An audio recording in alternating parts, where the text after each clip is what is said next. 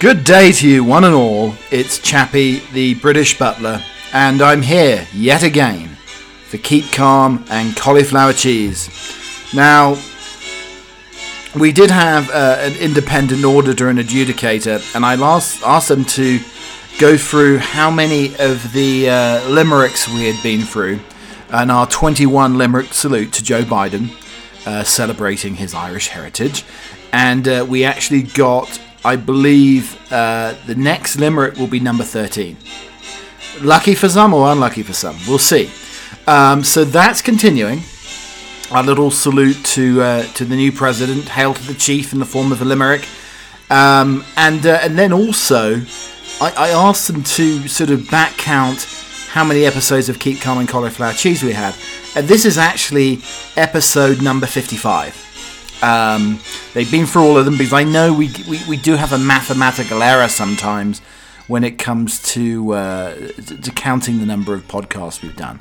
But this, this is actually the 55th episode of uh, Keep Calm and Cauliflower Cheese. And I'm your dear host.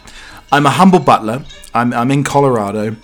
Uh, I spend most of my t- uh, time darning socks.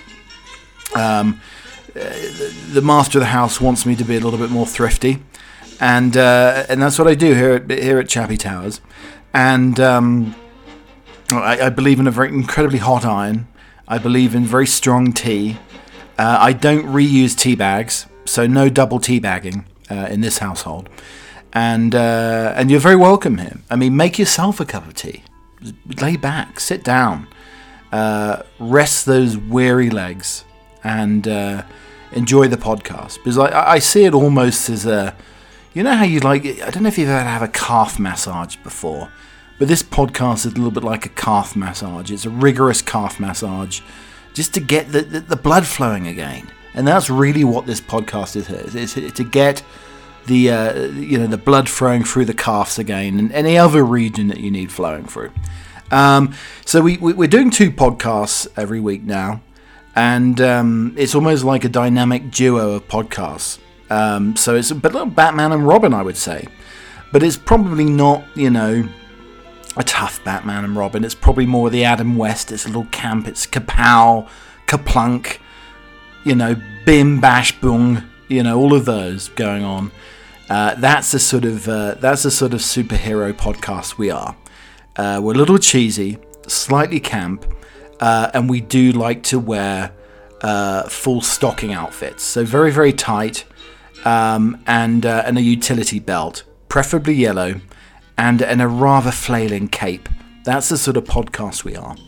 Um, so anyway, you know, and also, I mean, something uh, you know, if you if you have any cuticle problems um, in the course of the pot, you know, in the week, this is the perfect time to pluck one's cuticles during the during the, the, the you know the hour long hour or so long podcast that we have here. Excellent for cuticle trimming. Um, so, welcome along. And uh, as I said, it's absolutely delicious to have you here. And uh, some of the things that we may or may not be talking about today, uh, we are going to have our uh, historical Tinder competition. We're reopening the Anglo um, the Anglo Antique Ark, where we're looking at foods from yesteryear. How could we eat some of these things? How could we have some of these things in our house? That's what the Anglo Ark, uh, Antique Ark, is about. Um, and uh, some of the other things that we may be looking at, I, I found a new vessel, a new vessel, a new, new component for a slingshot or a catapult. I'll be introducing you to that. Why do people run so erectly? Why do they Why do they have to improve their posture when they run?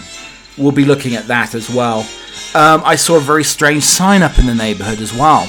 It made me thinking. It made me. It started me thinking, and and and it really is something that I've been trying to sort of reintroduce to the uh, audio world out there at the moment. Um, and and it and it was came true today. It rang true. It was almost like a Nostradamus prediction on this sign, and we'll be looking at that later.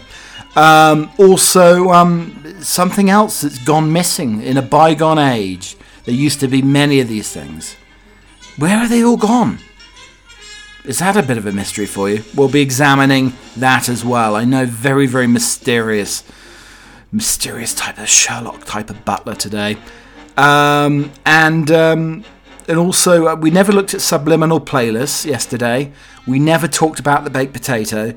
Uh, we never talked about Liz Hurley. Uh, actually, she actually has a vat of marmalade cooking, and she makes it in a bikini. I mean, what else would you wear? Why even wear a pinny? Just put the bikini on and make steaming hot, molten hot marmalade. I do like an orange marmalade. Uh, I, I don't like too thick a shred in the marmalade. I don't like it too bitter. I like sort of slivery pieces in there, uh, sort of a golden shred type of uh, feel.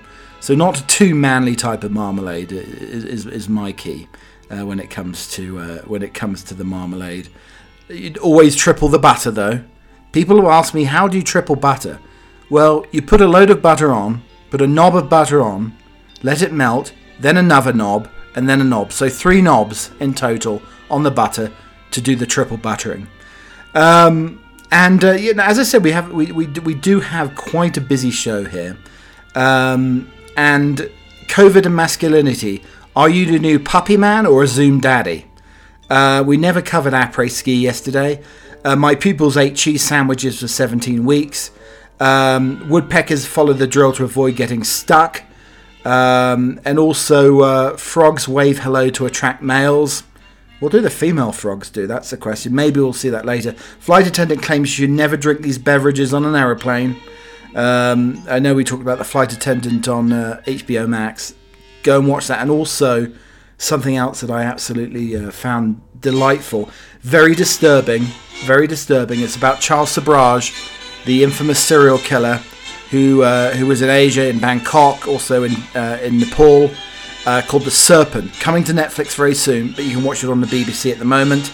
Uh, it's also very very delicious uh, and, and, and and very risque, beautifully shot, and the the soundtrack's to die for, and the clothes are too, but pretty uncomfortable. Not gratuitous, but uncomfortable, to say the least. And um, also, we're going to have some uh, trumple trombone um, as well. Six unusual whiskies to buy for Burns Night. Is Burns Night? Is it today? I don't know. I'll check that and uh, I'll get back to you on uh, in a while. Um, also, keep off the grass. Council pleads as Pampas goes viral on Instagram. Um, also, we're going to be looking at the power nap. Boris Johnson is very, very partial to the power nap. Um, less red meat and more green vegetables halves risk of fatty liver disease as well. Um, then, what has Trump's got this obsession with the village people, with YMCA? He loves it, you know. Do you think Trump would be the policeman? Would he be the uh, Would he be the Native American chief, or possibly the construction worker he uh, has on a visa and uh, decides not to pay for twenty years? Um, anyway, so again, a jam-packed, uh, jam-packed show. I don't think we uh, ever talked about the pot pizza chain. Um, the gentleman who's selling pizza that has marijuana in it. Um, we didn't uh, we didn't look at that yesterday as part of the uh, as part of the podcast. Um, and uh, also um, we have the first preserved dinosaur butthole. that's going to be part of Trump or Trombone, the preserved dino- dinosaur butthole. And also, um, Chuck Schumer had a little bit of a faux pas on the Senate floor as he took over leadership of, uh, of the Senate. Um, so we'll be, uh, I'm sure, uh, delving into that as well. And nuts, nuts, glorious nuts. Nuts are the, you know, some of the healthiest things you can pop into your mouth. Um, we'll be looking at the uh, gorgeousness and nutritional value of nuts coming along the podcast today. So there's been a shocking discovery electric eels hunt in packs. A five day boat trip up the Iriri River, deep in the Amazon rainforest, there's a small brown lake. At the bottom, hidden in the sludgy mud, are more than a hundred electric eels, each up to four feet long. These eels do things that eels shouldn't do, they hunt in a pack. For most of the day, they lie still while above them tropical fish swim. But in the jungle twilight, those supposedly solitary animals come together in swirling, churning masses uh, masses, herding the fish into tighter and tighter balls until they're ready to zap them with 860 volts of electricity. The behavior recorded for the first time changes our view of the nature of eels, which are generally viewed as loners. Uh, not only uh, was it a surprise to uh, electric eels coordinating their hunting, it was a surprise to see the fish uh, doing any kind of things like this. Only nine other species are known to do it.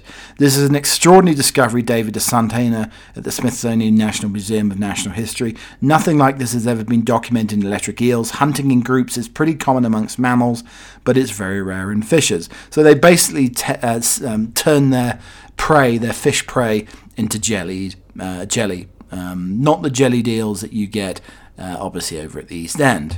I mean, sticking on the subject of eels here, it made me, it did make me think. As a, of course, the, the uh, butler's mind is very curious and wanders in very fertile directions, uh, as per usual. Um, but I talked about the jellied eels that you see in the East End of London. So, I mean, a lot of people, I think Americans listen to this, say, how do you eat these? How, the, how on earth do you eat kidney soup? How on earth do you, how on earth do you eat blood pudding? You know, the black or white pudding absolutely an abomination of uh, culinary uh, delights is the black pudding, or uh, or the uh, spotted dick, which is a sponge pudding with raisins in it, basically, uh, with often you have custard on top. But the jellied eels are a traditional English dish originated in the 18th century, primarily in the East End of London.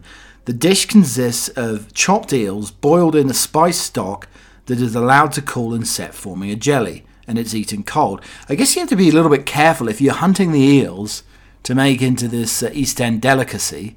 Um, if they're hunting in fours or fives, you could uh, you could get a nasty sting on the backside without a doubt. So you have to be a little bit more cautious and stealthy when it comes to uh, when it comes to uh, hunting the eels. The eel is a cheap and nutritious, readily available food source for the people of London.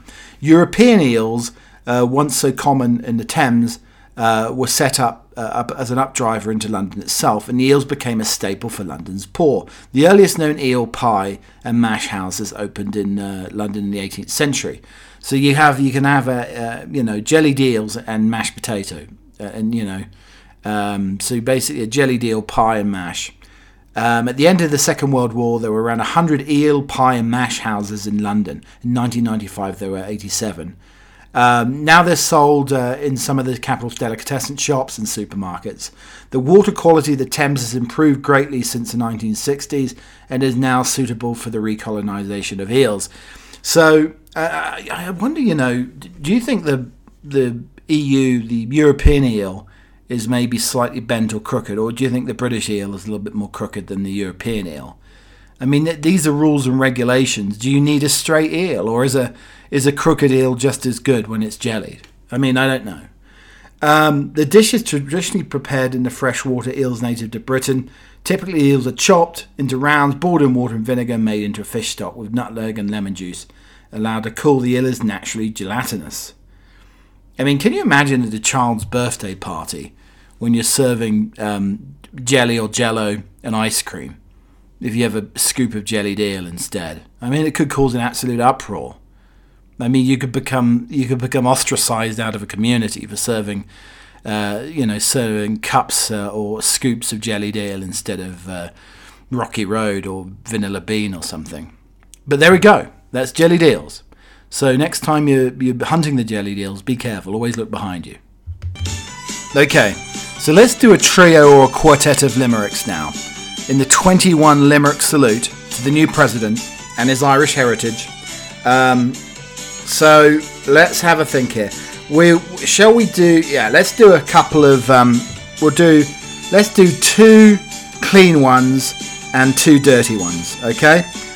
A wonderful bird is the pelican. His beak can hold more than his belly can. He can hold it in his beak, enough food for a week, though I'm damned if I know how the hell he can. Alright. There we go. There was a young belle of old Natchez, whose garments were always in patches.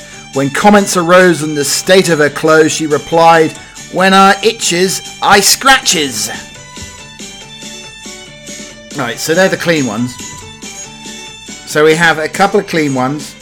So we had Um, we had number 13, 14, and let's do 15 and 16 now, uh, in, in celebration of our uh, our limerick uh, our limerick uh, game, our limerick celebration here, and uh, we have a couple of dirty ones. Now I did hear that people thought that I wasn't reading the limericks in advance, so I was being rather shocked by the content of the limericks. And in truth, I was. I mean, I, I knew the Lady of Nantucket, but I never remembered the ending of the Lady of Nantucket. So I do apologise, uh, but I think I edited myself as I went along.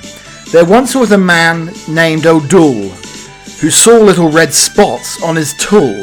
His doctor, a cynic, said, Get out of my clinic and wipe off that lipstick, you fool!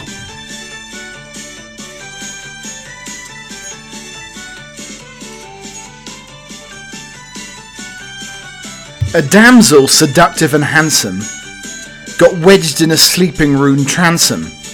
When she offered much gold for release, she was told that the view was worth more than the ransom. Alright, so we've got number 14. Number 14 on our list of Limerick Gold, a Limerick Salute, a 21 Limerick Salute. Yes, uh, we we have some news coming in. Uh, your host Chappie's been called an idiot, um, and I've got the tally wrong. Uh, we've actually had 16, uh, repeat 16, in terms of the uh, 21 Limerick Salute. We're at number 16. Okay, so since the days of Goliath, David and Goliath, we've had. I mean, they, I think they were the first to use the catapult or the slingshot. Um, now, traditionally, uh, they've they've used stones, rounded rocks for a catapult. I suggest to you, the listener of Keep and Cauliflower Cheese, that you can use a new vessel, a new item in your catapult or slingshot. This item could be dried out, very, very dried out, incredibly dry and hardened meatloaf. Meatloaf is one of my least favourite dishes. I think it's horrible. I mean, it's like the poor man's shepherd's pie. I'm sorry. Mashed together meat with mashed together vegetables that's often too dry. Now, a moist meatloaf wouldn't wouldn't work in the catapult. I mean, that would go absolutely everywhere you know, you, you would you would probably get sprayed with meatloaf shrapnel if you use that in the catapult. But the dry meatloaf, the sort you get maybe you know when you're attending some sort of church function, which you know obviously Chappie seems like a fairly godless fellow. Um, but, but no, I've been mean my church, you know, I had to go six days a week at boarding school. Um, but you know, meatloaf often was served, and it was very dry and you could put this in a slingshot, and I think you could get, I think you could get armies retreating for fear of the dry, hardened meatloaf being fired at them. Either in a catapult, you could have a meatloaf cannon as well, and and fire all that dry, meaty goodness over the enemy.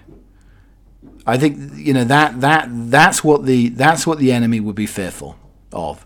Forget chemical warfare or anything like that hardened meatloaf fired over into the enemy line. It doesn't matter. I mean, it could penetrate trenches. This thing could cause serious damage. It could knock down trenches. But um, yeah, so if anybody ever sends me any food items through the mail, please never send the meatloaf. Okay. So, COVID and masculinity. Are you a new puppy man or a Zoom daddy? Hey, bros! Which pandemic tribe are you in? Here are some of the suggestions. Given that masculinity has been in crisis for long as anybody remembers, certainly since the mid 90s, which is pretty much the same thing, how has it been affected by this new pressing crisis, COVID 19? Has existentialist nature, its issues around nebulous qualities such as identity, purpose, status, privilege, all triggered, of course, by decades of evolving feminist politics, the demise of British industry, the blue collar jobs, has it been overshadowed by COVID's more immediate threat? Has working from home integrated men more completely with their domestic situations? blessing them finally with a precious dream of perfect work-life balance. Did the Thursday night neighbourhood clap awaken a hitherto unsuspected sense of community within their broadening chests? Has a lifestyle limited by lockdown alerted them to the possibility of finding joy in the smallest things, uh, such as birdsong, dog memes, a friendly wave from a passing driver? Has the good-humoured determination of Captain Sir Tom Moore, the resolve of Marcus Rashford, shown them another way to be male, planting uh, within them the urge to think of others before themselves? Or have they resorted to a classic, stoic, beefed up, stiff upper lip interpretation of manliness? Based on the anecdotal evidence, a lot of podcasts, a succession of uh, WhatsApp groups, threads, and ramblings on Twitter, the December Vogue issue of Harry Styles wearing a Gucci dress um, pronounced an outright attack on manly, manly men. The conclusions of some actual uh, peer-reviewed academic studies, I think, is much more complicated. Masculinity in COVID has been increasingly fraught and fractured business, not unlike humanity itself. For example, a study published last July in the Cambridge University Press revealed that men in the time of COVID are much more likely to endorse virus related conspiracy theories than women on account of their greater um, uh, urge towards learned helplessness in conspiratorial thinking. Uh, so, you know, we have we have a, a selection of um, you know some of the some of the categories that men may have moved into. Uh, first of all, we have the Zoom Daddy whom working from home has provided with the opportunity to de- demonstrate his workmates how extremely engaged and present he is as a, as a father. Loves nothing better than interrupt online business meetings. Hey guys, sorry, uh, I'm gonna have to pause. My youngest is here. Um, Ezekiel, what do you need? Um, Mr. Grateful spends a lot of time. Uh, anyone who's listening, uh, that is, uh, given a, a, new appreciation for life, and that he's grateful uh, for all that he's got which uh, uncoincidentally tends to be quite a lot by most people's standards. Uh, his bolt hole in the Cotswolds plus space for a peloton in the London gaff an absolute minimum. Grew a, musta- uh, grew a mustache in lockdown. Man, uh, you know the sort of man we're talking about. Kept it through lockdown 2, then on to tier 3, because he actually really thinks the moustache suits him. And then you've got the bearded man. Grew it in lockdown because he wanted to know his mind was occupied by bigger things. Kept it because he reckons it makes him look looks like a pirate. Uh, long-haired man, otherwise known as man who needs a haircut, grew it through lockdown one because the barber was shut and he didn't dare attempt to buzz cut it himself without a, a, neighbour's help for a fear of looking out like a like a looking like an out of touch white supremacist. Uh, is what it is, man. Hopes to pass on his attitude towards all that is one that is gentle and enlightened. There's a sort of resignation here. In fact, he's actually depressed. Uh, the aggressive public workout man started taking his own dumbbells to the local park the very moment the gyms closed, so he might deadlift that terrifying intensity in decent audible grunting, uh, uh, scaring legions of passing dog walkers. Um, not to be confused with Strava Man, Peloton Man, or Nouveau Cyclist. Uh, we got the free swimmer dude, extremely smug about uh, being in the tiny minority of people who can practice their chosen fitness disciplines, even in Tier 4. Takes particular pride in uh, not wearing a wetsuit when he swims the lakes, rivers, canals of Britain. Being really, really unnecessarily cold is all part of his thing. Wear shorts all the time, man. Completely lost the habit of full trouser circa April 2020. Lockdown video calls in general, falling as standards, rendering them somewhat obsolete. Uh, you have the apocalypse man. Life in a global pandemic just suits him far better. Uh, long-standing antisocial tendencies multiplied by a natural instinct to shore up the household boundaries. Um, and then you've got uh, the baby boomer of previously mild-mannered disposition who fell down a Facebook rabbit hole, sometimes in May, only to emerge fully radicalized by conspiracy theorists and COVID denial. Uh, the completely obsessed by the US election man ended up so frazzled he had to make a complete, extremely complex dish from the uh, latest, uh, very complex cookbooks out there.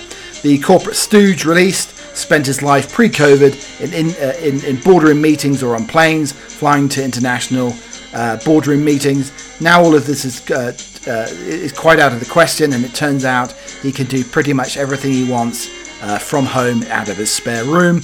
Then you have the midlife casual man who worked from home has released a life in suits, shirts, and general corporate drag, allowing him to discover an aesthetic he never dreamt of being casual. The over diligent queuing guy. Uh, I've got a new puppy man. The uh, crafting man, Corona's response to the DIY dude The middle management exec reborn got laid off after his company restructured. Early COVID uh, found as a working uh, as a delivery driver for Uber now. Political correctness in the time of Corona Man had a massive argument with his wife when he caught her attempting to hide discarded Amazon packages in the recycling after they both officially officially sworn off uh, throwing things away and not recycling. Can seriously considering keeping chickens, man? His wife has expressly forbidden him um, uh, to get grounds uh, to buy chickens on the grounds of uh, it's a gateway to getting goats. Uh, and then the man who definitely had it last February, uh, not that he's taken a test, doesn't need to, just knows you know. Okay, so we have our game of historical Tinder where we take a despot or a slightly unconvincing leader and we decide uh, is the axe or the guillotine going to swing left or right? Are they going to escape? Do they have any uh, other forms of delectation like um, a, uh, a, sort of over obsessive compulsive disorder? Or uh, maybe they're um, uh, a pervert or something along those lines. Uh, history is full of them. And uh, Richard uh, II, unlike Richard III, has a good reason to feel grateful towards Shakespeare, who portrayed this startlingly incompetent monarch as a tragic figure, a victim of circumstances and of others, other machinations, rather than the vain, self regarding author of his own downfall he actually was. Uh, learning nothing from the disastrous precedent of Edward II, Richard, Richard II alienated the nobility by gathering a bunch of cronies around him and ended up in confrontation with Parliament over his demands for money. His reign descended into a game of political manoeuvre between himself and his much more able and impressive uncle John of Gaunt, who uh, degenerating into a gory grudge match between Richard and the five lords appellant, whom he either had killed or forced into exile. Richard uh, might have redeemed himself by prowess of, in war or administration, but he possessed neither. Henry Bolingbroke's coup of 1399, um, illegal though it was, no doubt was uh, brought an end to Richard's disastrous reign. Richard II had his defenders uh, nowadays who doubtless take issue with his inclusion on this incompetent list, but it's uh, really little to say for him as a ruler. So I was strolling around the neighbourhood a little bit earlier today, and um, you know, obviously people have signs up for all sorts of sales, and um, one caught my eye, which I thought was very weird. I thought must have been some sort of spelling mistake, but I saw etched onto this board yarn sale. Now I thought it must be a yard sale. But I walked further up the road, and uh, and I saw uh, it said yarn sale again and this made me think, you know, first of all, my my whole uh, campaign to bring back, the thrift, thriftiness. That's difficult to say with or without your teeth in, by the way. Um, of uh, of darning. So I think why not yarning and darning? I think it would be absolutely fantastic.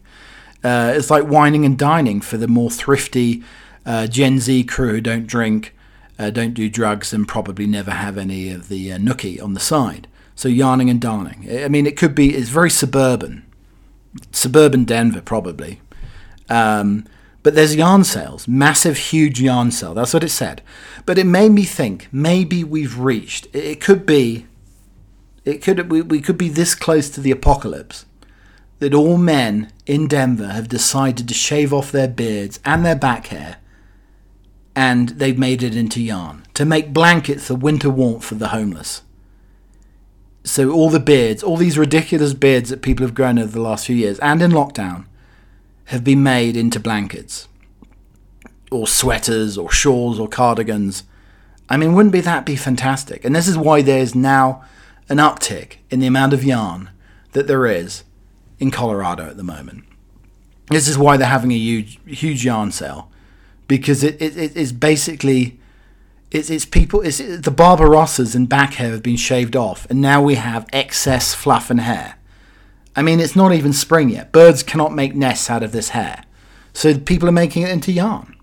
And it made me it made me consider that joe exotic the tiger king should cut off his mullet and and make it into a and give it and, and you can make joe exotic's mullet into a set uh, into a sweater there's more waterproof grease in those in those locks than lamb's wool.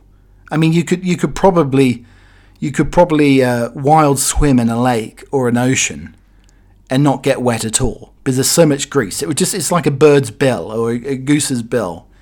It would just run off you. There's so much grease in those locks.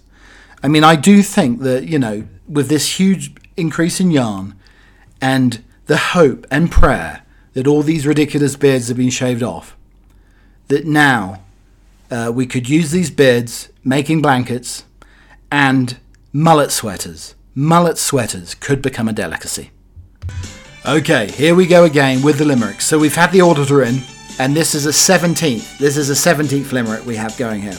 And let's do another another a quartet, I think here. A flea and a fly in a flue were imprisoned, so what could they do? Said the fly, let us flee. Let us fly, said the flea. So they flew for a flaw in the flue. that's brilliant. so that's 17. Number 18. The, uh, the turtle lives twisted decks, which practically conceals its sex. I think it's clever of the turtle in such a fix to be so fertile. All right, and we'll and we'll and we'll hop back to these uh, disgraceful, naughty, dirty, dirty limericks here. Um, there once was a barmaid from Vale, tattooed on her chest the price of ale, and on her behind, for the sake of the blind, was the same information in braille. And uh, so yeah, so we got to we've done 17, 18, 19, and uh, and we'll do one more. We'll do 20, and then we'll finish uh, the show off in a little bit with number 21. Okay, number 20. This is in celebration the 21 Limerick Salute. There once was a maid from Madras who kept a pretty young ass, not pretty and pink as you might think, but was grey, had long ears, and ate grass. There we go, ladies and gentlemen. That's number 20. Okay, another session of Trumple Trombone. We take the uh, most heinous, heinous crimes, headline wise, in the newspapers, and we equate them to a trump or indeed a trombone. And uh, so, first up on the uh, first up on the Oki this uh, this session, uh, we have um, a woman creates genderless pack of playing cards, so a queen cannot trump a king. Uh, so, in the day and age where we're conscientious and uh, and passionate about gender equality, have you ever stopped to wonder why the male monarch still trumps a queen in a pack of cards? This is something that doesn't sit right with a 23 year old Indy Melanik, so she decided to take matters into her own hands. The forensic psychology graduate spent a while thinking about how she could make a change. After a lot of uh, trialing, uh, creating a genderless and race neutral deck of cards where the king, queen, and jack instead replaced with gold, silver, and bronze that duped a modern set of cards to the modern world. If we have this hierarchy where the king is worth more than the queen, and this subtle inequality influences people in their daily lives. Um, but it makes me think, though, um, it's the Joker. The Joker. I mean, would he be like a eunuch? Would he be genderless? So there would be no bells shaking from his head. Um, how does one play Old Maid now? Could Old Maid be an old queen, maybe? Um, or maybe it's just all a three card trick. And a dad has shown off the incredible Harry Potter themed secret hideaway created for his daughter in the cupboard under the stairs. His creation is far from the dusty room full of spiders Harry called his bedroom in Dursley uh, household, with the dad finishing the project in time to unveil it to his eight year old daughter at Christmas. The outside of the cupboard is decorated with a portrait of the fat lady who guards the entrance to Gryffindor Tower, with visitors having to know the correct password to gain uh, access. The door then swings open to reveal Ravenclaw flag, the house in which his daughter was sorted into, and the floating LED candles hanging from the ceiling. But I'm just thinking, if the dad has created his wondrous uh, Harry Potter kingdom for his daughter, they're going to have to add an extension, especially for Hagrid, who's a slightly wider wizard. And the Chinese restaurant owner has been praised for extremely honest menu descriptions. Before taking the plunge and ordering food from a new restaurant, people often look at reviews, uh, TripAdvisor, Google, uh, but what you expect to see is the owner of the restaurant leaving their own critique. Uh, but uh, Fei Gang Fei Avant Die in Montreal, Canada, prefers to give his customers extremely honest opinions of his food. The menu was shared by a fan of the restaurant, King Belair, um, and uh, the users praised the owner for keeping it real. Uh, so, with the orange beef, uh, the owner's words comparing it to our General Tso chicken, this one is not that good. Anyway, I'm not a big fan of North American Chinese food, and that's your call if you're going to choose it. Um, so the owner also revealed that he's not a fan of the sweet and spicy pork strips, but it's different from the version he used to eat in, at the university in China. Um, I, I, mean, I would hate him to describe the essence of prawn balls. His menu is sarcasm, uh, which is a lot more sour than sweet, with added MSG. And the woman shares genius lint roller test to find out if your partner is uh, is cheating. A woman has been praised for FBI levels of investigation after sharing a hilariously simple method to discover if your significant other has been unfaithful. TikTok user boasts more than 1.7 million followers. Um, you know, discovered a, a, clip that captioned how to find out if your man's cheating. It's racked up more than 12 million views as she explained, ladies, if you want to find out if your guy is cheating on you, get uh, this yourself and roll it all over the carpet. Andrea then uses the lint roller over the floor in her bedroom's uh, boyfriend's bedroom, picking up plenty of dust along the way. Uh, appeared to be a few strands of red hair, hairs that were impossible to uh, spot before. Um, I mean, in this case, I mean, what, what happens if it was uh, uh, you know, the, the most impressive red-headed hound, the Nova Scotia duck tolling. I mean, uh, she had one of those in the pack, and you know, you could be picking up the red hair off the carpet, and it was a Nova Scotia duck tolling uh, retriever uh, who has auburn locks as well. Or maybe the boyfriend had some sort of poodle perversion. And a man who changes his name to Celine Dion after having far too much to drink. A 30 year old man decided to change his name to Celine Dion after having too many glasses of wine. Thomas Dodd, otherwise known as Celine, had the idea while watching the Canadian singer's concerts. He thought it would be a great idea to pay $89, $89 officially to take her name, but completely forgot about uh, when the official deed poll documents landed this Wednesday uh, on his doorstep. And, really, and, and he found out that he had actually, whilst drunk, uh, changed his name to indeed Celine Dion. Um, apparently, he had had enough wine to sink the Titanic, uh, but in the end, he just said, C'est la vie, my heart will go on. Uh, but he certainly didn't feel like he was king of the world after that. And Oscar Mayer is hiring hot doggers to drive the Wienermobile. Have you been looking for something that will stand out on your resume? Are you the kind of person who wants to work your buns off while meeting hot dog fans uh, across the country? Or maybe you've always dreamed of driving a weird car. This could be your lucky day because Oscar Mayer is looking to hire a new crew of hot doggers to drive the Oscar Mayer, uh, Mayer Wienermobile. Uh, the Chicago based company is looking for recent college graduates to take a one year paid job crisscrossing the country in a long, 20 foot uh, long uh, hot dog uh, shaped vehicle. Um, uh, I mean, you might need Bernie to come along and sanitize the Wienermobile. Uh, it may not be a good example to encourage hot dogging, uh, especially when uh, hot peppers or pickles are involved. And a bodybuilder has married a sex doll revealed she tragically broke just before Christmas. Yuri Tolochko from Kazakhstan is now waiting to see if his wife, called Margot, can be repaired in time uh, for just after Christmas. Um, she's broken, now she's being repaired. She's in another city. When she recovers, it'll be a gift for both of us. He did not explain how Margot, uh, that he married, the sex doll, uh, got broken. Um, uh, I mean. I guess in this case it, it was a sex doll wasn't just for Christmas, so there were no festive frolics for him. Maybe next time he should try a wooden nutcracker doll. There's certainly more wooden in the bedroom, uh, and indeed have a collapsible jaw. And a South Carolina couple accused of having sex in a 200 foot tall Ferris wheel is pu- uh, are facing uh, a, a, a, lewdness charge of public lewdness. Um, and the incident was captured on a video uh, which the police allegedly found uploaded on a porn site. Eric and Laurie Harmon were both arrested with charges of indecent exposure.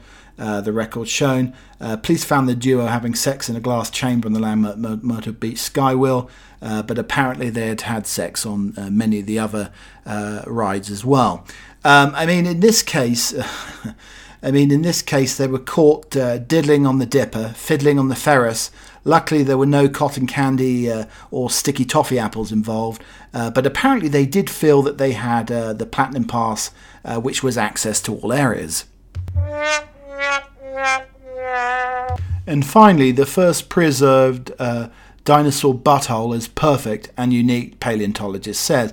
The first dinosaur butthole ever discovered is shedding light where the sun doesn't shine. The discovery reveals uh, how dinosaurs use this multi purpose opening, uh, scientifically known as a, a cloacal vent, for uh, all, th- all, all three um, items here uh, number one, two, and breeding as well. The dinosaur's derriere is so well preserved, researchers could see the remnants um, uh, small bulges on its back door, which might have uh, housed musky scent glands the rep- reptile possibly used during courtship. Um, I mean, in this case, I wonder if these prehistoric poopers ever had hemorrhoids. Uh, it could, uh, it could indeed be a ruptured raptor.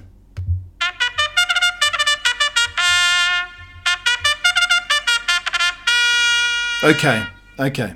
So we have the 21st Limerick and the 21 Limerick salute for the president, Joe Biden. And I think, you know, we do, we do, we do without a doubt have to do a uh, a dirty limerick. There's no doubt. We, we have to do we have to do one of the dirty ones.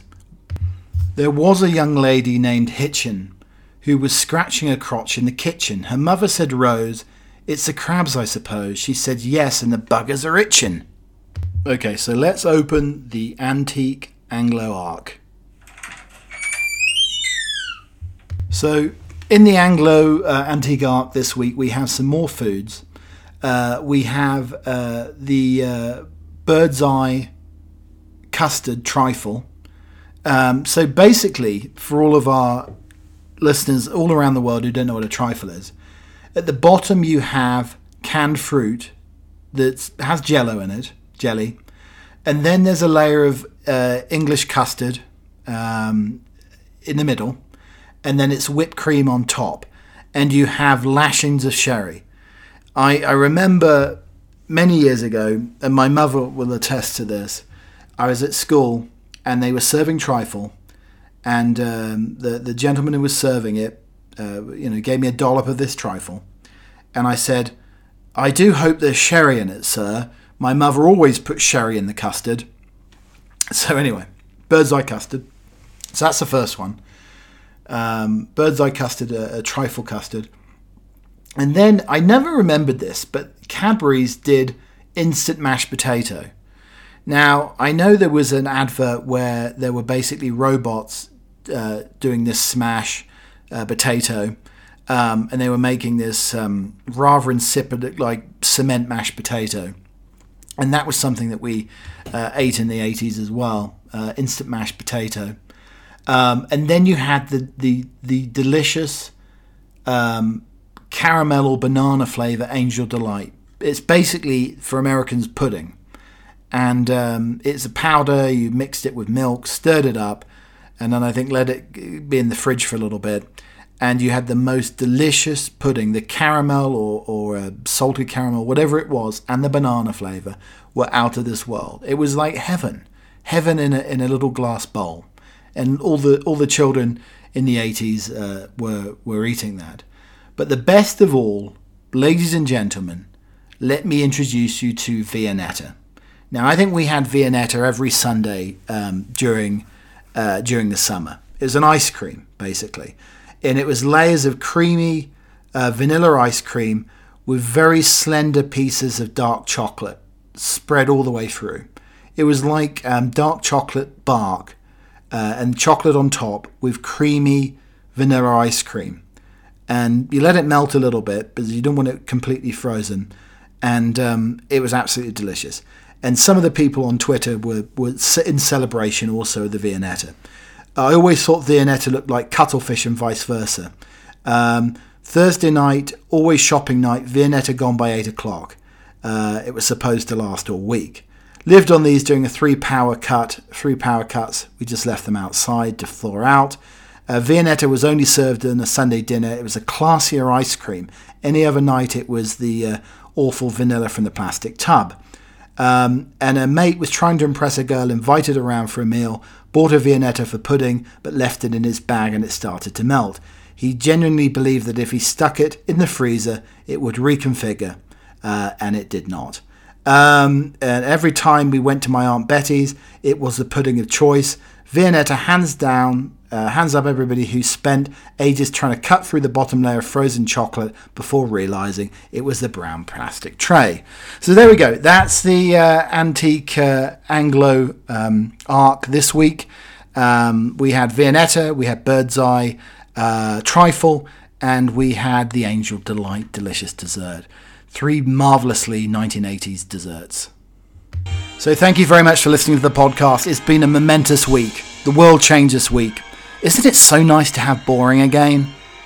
You know, the boring um, regiments of government going on as normal without hysteria and Twitterisms and everything else.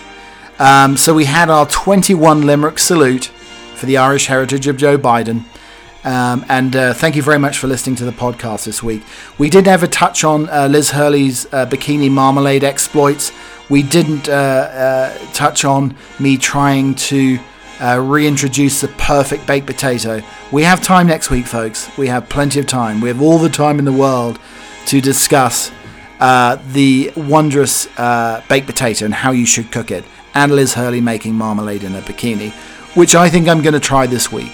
I think I'm going to try maybe a champagne marmalade in a in a in, in probably a mankini Borat style this week, and hopefully there won't be any smattering without a doubt. But it's been lovely to have you here. Uh, it's lovely to have you uh, on the podcast this week. Keep coming, cauliflower cheese, um, and uh, at Keep Cheese on Twitter at Keep Coming Cauliflower Cheese on Instagram. Uh, like and subscribe. I'm across Spotify, Apple Music. Um, also, I'm on TuneIn, iHeartRadio, Pandora. I'm everywhere, people, everywhere. And um, yes, lo- log in, enjoy it. Um, I mean, it, it, may be something. Maybe I could send you a sleep at night if you're an insomniac. It could be. Um, it could be the. You know, the uh, better than a sound machine. Although I have to say, uh, my love, uh, did get a sound machine, and the crackling fire, the crackling fire is absolutely delightful, and it, it makes me sleep like a baby. And I highly recommend the uh, the sound machine if you have trouble sleeping. Um, and uh, it's an absolutely, absolutely wondrous invention. Um, but that's been the podcast. Uh, we are going to uh, finish with another Seamus Heaney poem, one of Biden's favourites uh, to uh, to close the day. It's Belderg. They just keep turning up, and were thought as us foreign. One-eyed and benign, they lie about his house, quernstones out of a bog, to lift the lid of the peat and find this pupil dreaming of Neolithic wheat. When he stripped off blanket bog, the soft piled centuries fell open like a glib. There were the first plough marks, the Stone Age fields, the tomb, corbelled, turfed, and chambered, floored with dry turf coombe, a landscape fossilized, its stone wall patterns repeated before our eyes in the stone walls of Mayo. Before I turned to go, we talked about persistence, the congruence of lives, how stubbed and cleared of stones his home accrued growth rings, of iron, flint, and bronze, so I talked of Mossbawn, a bogland name, but Moss. He crossed my old home's music with older strains of Norse. I told its foundation was mutable as sound, and how I could derive a forked root from the ground, make bawn of English fort a planter's ward and mound, or else find sanctuary and think of it as Irish, persistent if outworn. But the Norse ring on your tree I passed through the eye of the quern, grist to the ancient mill, and in my mind I saw a world tree of balanced stones, querns piles like vertebrae, the marrow crushed to grounds. So I'll be back again next week for two podcasts, Friday and Saturday. Uh, for now, it's uh, au revoir and uh, have a lovely week. Uh, be safe out there and enjoy the new hope.